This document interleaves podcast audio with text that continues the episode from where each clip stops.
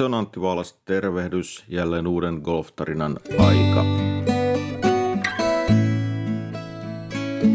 Tämä tarina löytyy Golf-lehdestä huhtikuu 2022 ja tarinan otsikkona on Putkasta parrasvaloihin, joka on tietenkin aika sellainen raflaava otsikko, mutta toisaalta myös kertoo siitä pitkästä matkasta, minkä Calvin Pete kulki ja kulki todella lyhyessä ajassa. Se on, on uskomaton, se on hämmästyttävä tarina.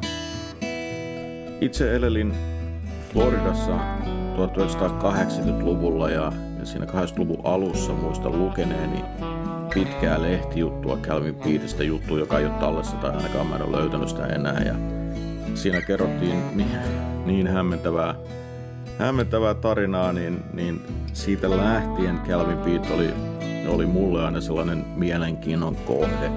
Ja kerran pääsin näkemäänkin kaverin livenä pelaamassa tuolla Harbortownin kilpailussa South Carolinassa, kilpailu, joka muuten pelattiin viime viikolla ja Jordan Smith nappasi siellä voiton. Silloin kun seurasin siellä Calvin Peetiin, niin ää, sellaisen 5-6 reikää kulin siinä mukana. Siellä oli Hale Irvin ja ketä kaikki muitakin pelaajia. Ja kyllä siitä jäi niin kuin, ää, selkeä kuva, että kaveri ei pystynyt niin kuin vinoa lyöntiin lyömään. Et siitähän tuli lopulta sitten niin kuin pelaajana tunnetuksi. Tunnettiin lempinimellä Mr. Accuracy. Eli ei niin kuin, tuntui siltä, että vaikka oli kapea kenttä, niin ei ollut mitään mahdollisuuksia, että hän olisi missannut väylää. Eli Calvin on tämänkertainen tarina.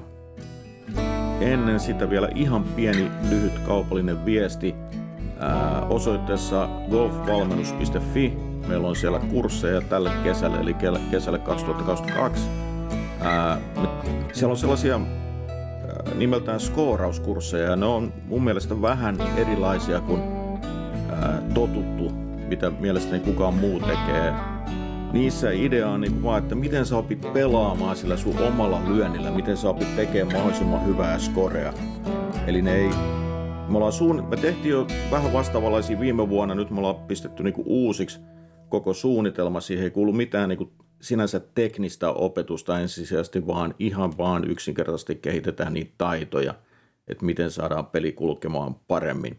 Kursseja löytyy niin tuolta Kurkista, Vuosaaresta kuin myös Peuramalta, jossa itsekin pidän niitä yhdessä Riku Soravuon kanssa, niin käykää tutustumassa, jos yhtään kiinnostaa osoitteessa golfvalmennus.fi. Nyt itse tarinaan.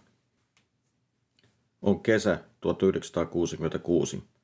Yrittelijäs 23-vuotias nuori mies Calvin Pete on viettänyt aamupäivän tienaten.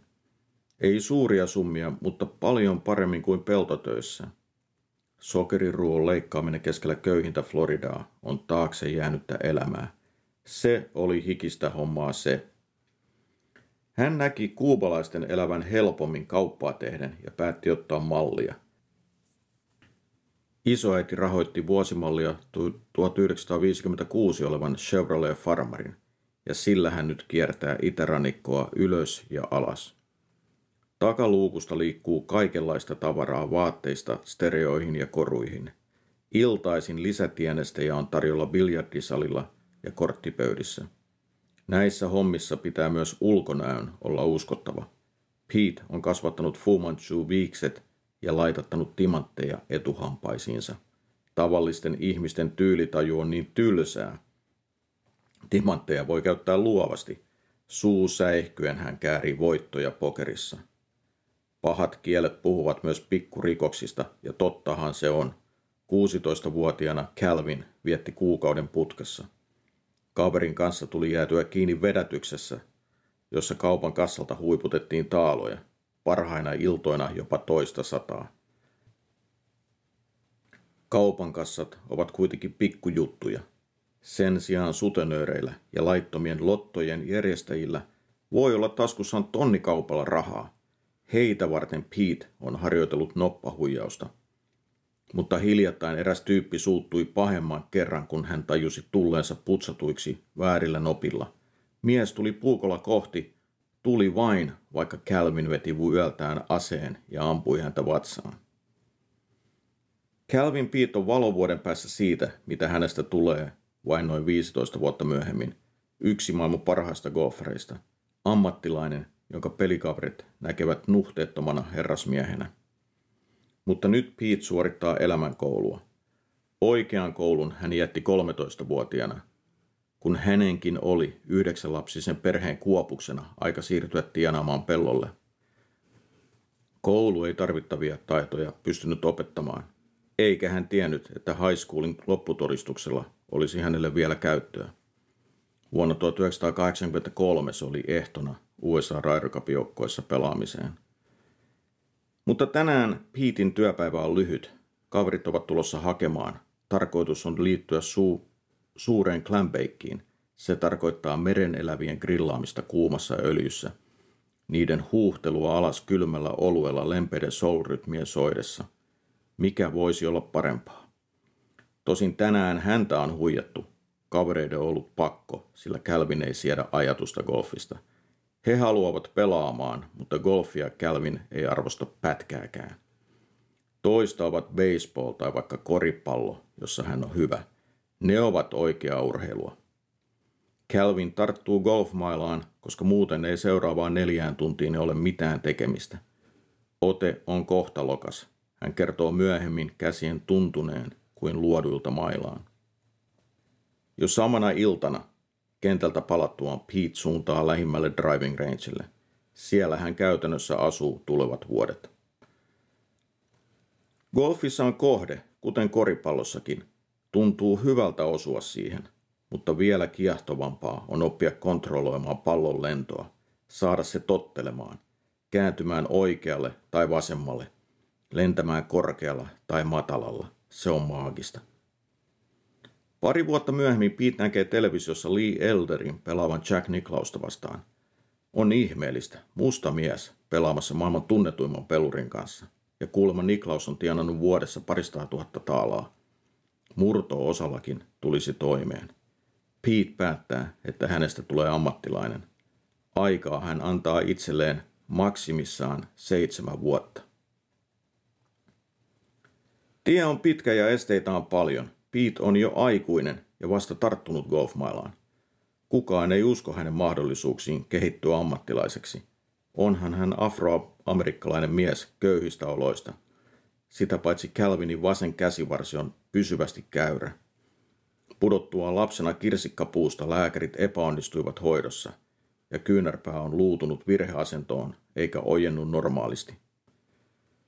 Calvin muuttaa takaisin Floridaan. Hän hankkii töitä yövartijana, jotta voi päivät lyödä palloja. Hän selvittää kaiken itse golfkirjoista ja pitää aina mukanaan vihkoa, tehden siihen muistiinpanoja. Pete lyö, kunnes kädet vuotavat verta, ja kun niin tapahtuu, hän työntää kenkiin tarkoitetut pehmentimet hanskoihin. Hän siirtyy ammattilaiseksi pelaten minitorkisoja. Kolmannella yrittämällä Vajaa kymmenen vuotta ensikosketuksesta mailaan Pete läpäisee PGA Tourin karsinat. Pitkä tie on kuljettu vauhdilla. Ensimmäisten kolmen vuoden aikana kulut ovat korkeammat kuin tienestit, mutta vuonna 1979 alkaa tapahtua. Calvin ottaa ensimmäisen voittonsa Greater Milwaukee Openissa ja sijoittuu peräti seitsemän kertaa top 10. Calvinin peli puhuu jo puolestaan. Timantit voi poistaa hampaista. Toki Maastressiin pitää ajaa ensimmäisellä kerralla showmiehen elkein Rolls Roycella. Todellinen läpimurto on lähellä. Se tapahtuu kaudella 1982, jolloin Pete voittaa peräti neljästi. Calvin Petein lähipeli on torpelaajaksi heikkoa ja puttaaminen ailahtelevaa. Sen sijaan hänet opitaan tuntemaan – kaikkien aikojen suorimpana draivaajana. Hän on kehittänyt itselleen rauhallisen swingin ilman äkkinäisiä liikkeitä. Calvin sanoo, että hyvä, hyviä pelaajia on niin paljon, että on tärkeää olla jollakin osa-alueella paras. Pete on tilasto ykkönen väyläosumissa kymmenen peräkkäistä kautta vuodesta 1981. Esimerkiksi kaudella 1983 hän osuu väylään 1029 kertaa, missaten väylä vain 188 kertaa. Väyläosumaprosentti on silloin liki 85. Yhden tourkesan pelaaminen ilman yhtään missä tuo väylää on erittäin harvinainen teko. Pete pelaa peräkkäiset Memorial Trophyt vuosina 1986 ja 1987 osuen jokaisen väylään. Sivu menne huomautettuna, niin tuo Niklauksen isännöimä Memorial Trophy, niin sehän ei tunneta mitenkään erityisen leveistä väylistä. Valitettavasti Piitin ura huipulla jää lyhyeksi. Hänellä on lapsesta asti ollut ajoittain nykivää liikettä kaulassaan. Se ei ole häirinyt ennen, mutta pian asiat muuttuvat oudommiksi. Texas Openissa 1984 Calvin Piitin maailma kääntyy ylösalaisin. Se, mikä ennen oli vasen, on nyt oikea, ja mikä ennen oli alhaalla, on nyt ylhäällä. Kilpailussa hän joutuu ajattelemaan droota lyödäkseen feidin ja toisinpäin. Mutta se toimii. Calvin pelaa kierrokset 67, 67, 66, 66 ja voittaa kilpailun kolmella lyönnillä. Vuoden lopuksi Pete voittaa suuresti pelaajien arvostaman Warden Trophyn, joka annetaan kauden parhaasta kierroskeskiarvosta. Kun Petein tähtihetki koittaa vuoden 1985 The Players Championship-kisassa, hänen terveydentilassaan ei ole tapahtunut muutosta. Oikea on edelleen vasen ja vasen oikea. Pete jakaa johdon kolmikierroksen jälkeen. Hän herää keskellä yötä hermostuneena, hyppää autoonsa ja lähtee ajamaan Floridan rantatietä. Ajassaan hän kääntää taustapeilin itseensä ja sanoo, Calvin, Tämä voi olla ainoa mahdollisuutesi voittaa jotain, joka lähestyy majoria, pelaajien majorin. Ja silloin, kun pelaat parhaita golfiasi, he eivät voi päihittää sinua. Sen jälkeen hän ajaa takaisin majapaikalleen nukkumaan. Sunnuntaina vain viisi pelaajaa rikkoo tuloksen 70. Pete pelaa kärkiryhmässä 66 voittaen näytöstyyliin Yleisön osoittaessa suosiotaan seisaltaan Calvin toteaa vaimolleen viimeisen puti upottua. Tämä oli meidän major. Jos haluaa muuten nähdä Calvin Piittiä, minkä näköistä se peli oli, niin YouTubesta löytyy esimerkiksi tuo vuoden 1985 Highlighted Players Championshipista, niin kannattaa käydä katsomassa. Pete voittaa vielä kahdesti seuraavalla kaudella. Sen jälkeen pelitaso heikkenee nopeasti – Tuoreiden syndrooman diagnoosi tulee vasta 1999, mutta sen oireet ovat haitaneet jo pitkään. Täytettyään 50 vuotta hän kuitenkin lähtee Champions Tourille suurin odotuksin. Lyönti kuitenkin lyhenee hälyttävästi. Nykivät liikkeet yleistyvät ja oireisiin kuuluu lisäksi tahaton ääntely. Pete maiskuttelee joskus niin kovaa, että hän joutuu pysymään tavallista kauempana muiden lyödessä – Kerran hän pelästyttää pelikaverit holtittomalla kovaäänisellä kiroamisella. Sekin on yksi Touretten oire. Touretten syndrooma on neurologinen häiriö, jonka syytä ei tiedetä. Stressin ajatella arvellaan olevan yksi sen mahdollisesti laukaisevia tekijöitä, ja Piitin tapauksessa voi arvata vuosia kestäneiden kisapaineiden vaikuttaneen taudin puhkeamiseen. Champions Tourilla menestystä ei enää tule – Oireet ovat ajoittain liian kiusallisia. Pete lyö hanskat tiskiin 58-vuotiaana ja vetäytyy viettämään rauhallista perheelämää. Kun Calvin Pete kuolee keuhkosyöpään vuonna 2015, lukuisat kanssapelaajat muistelevat häntä lämmöllä. He kertovat tarinoita herrasmiehestä, joka oli ainutlaatuinen golfari. Sitä hän todella oli, totta joka sana, mutta samalla Piitin tarinasta jää paljon kertomatta.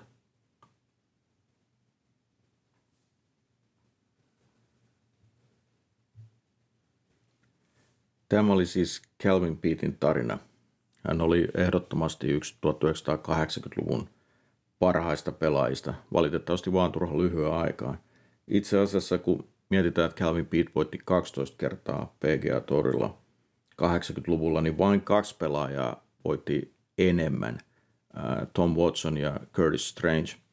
Maailmallista ei silloin virallisesti 80-luvun alkupuolella ollut olemassa, mutta silloin kun se ensimmäisen kerran tehtiin, oliko se nyt vuonna 1986, niin Calvin taisi olla viidentenä siinä ensimmäisessä versiossa. Eli ainutlaatuinen pelaaja, suorin ja koskaan, varmaan kulki sitten pisimmän matkan, mitä Tourille voi kulkea. Uh, Mr. Accuracy.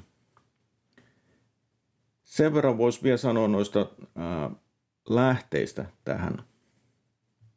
Mä kerroin, niin mä luin siis joskus 1980-luvun alkupuolella hänestä pitkän tarinan. Mä en muista missä se oli, eikä sitä tarinaa enää ollut, mutta, mutta mä periaatteessa tunsin tai tiesin tämän henkilötarinan silloin. Ja nyt tällä hetkellä, jos sä googlaat, niin sä et löydä näitä, näitä kaikkia juttuja siitä, minkälainen se nuoruus oli ja minkälaisia ää, huijauksia ja muuta siihen kuuluu kortin peluuta, nopan peluuta.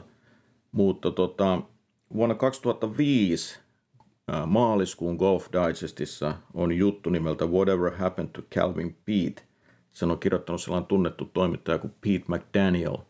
Totakaan juttu ei löydy enää netistä, mutta mullahan sattuu olemaan se lehti tallella ja ää, sitä tässä niin kun, sieltä mä löysin nämä tarinat siitä, siitä nuoruudesta ja mä yritin tuohon Pete McDanieliinkin olla vähän yhteydessä, mutta hän ei kyllä valitettavasti ikinä vastannut.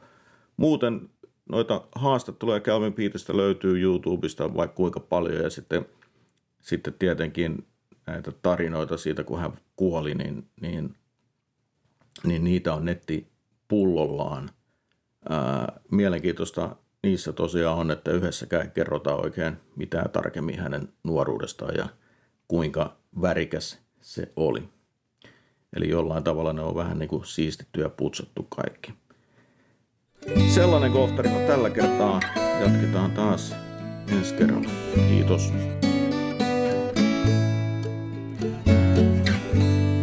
Annetaan Jussi Jaakonahon kitaran soida hetken aikaa. Kiitos Jussille musiikista.